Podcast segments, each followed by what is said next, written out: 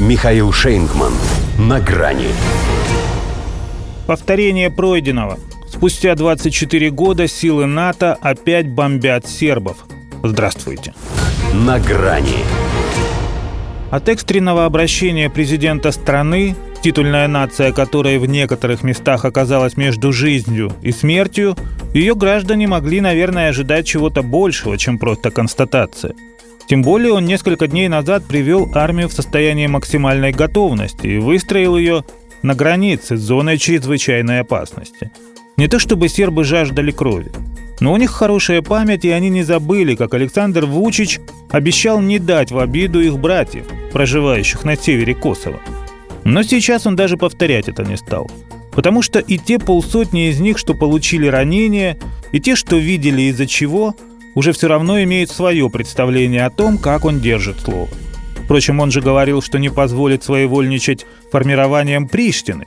А сербы-то на этот раз пострадали не только от них. Спустя 24 года их опять бомбили натовцы. Пусть не авиабомбами, а светошумовыми гранатами и прочими демократическими прибамбасами. Но сути это не меняет. Силы Альянса, отвечающие здесь за безопасность, отвечают за нее явно не перед Белградом. Хотя это совсем не откровение последних событий. То, что сербов из Косово выдавливают – медицинский факт. Не сказать, что Запад способствует этому, но особо и не мешает, что в ситуации, когда у одних вооруженный до зубов спецназ, а у других лишь руки и то, что под них попадается, вполне хватает – Вспоминает в НАТО, зачем они держат здесь КФОР крайнем случае. Набивая цену своему присутствию, они используют тактику контролируемого доведения до войны, чтобы, нажав на паузу на самом интересном месте, показать сербам, благодаря кому они еще живут в Косово.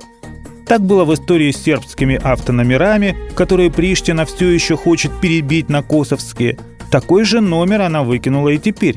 Хотя Брюсселю с Вашингтоном достаточно было цыкнуть на своего клиента, как бы премьера Курти, и запретить ему устраивать фарс с муниципальными выборами в сербских общинах. Но они лишь невнятно его пожурили. В результате 4% албанцев избрали своих мэров для 96% сербов. Попытка косоваров въехать во власть привела к рукопашной. А судя по тому, что Альянс сыграл за самозванцев – для него уже нет сомнений в том, кто здесь власть, как нет сомнений в том, к чему он клонит. Александра Вучича ставят перед выбором. Либо сербы продолжают жить в Косово, либо он продолжает косить от антироссийских санкций. Вероятно, осознавая близость того момента, когда тянуть больше не останется сил, и уже расставив для себя приоритеты, он поэтому и отказался от поста главы правящей партии, чтобы своим решением хотя бы ее не компрометировать. Кстати, за несколько дней до нынешнего кризиса он вновь допустил, что стране все-таки придется когда-нибудь уступить давлению Запада. Когда мы не сможем поступать так, как поступаем, я сообщу об этом гражданам. И, видимо, от него это опять будет экстренная, но всего лишь констатация. До свидания. На грани с Михаилом Шейнгманом.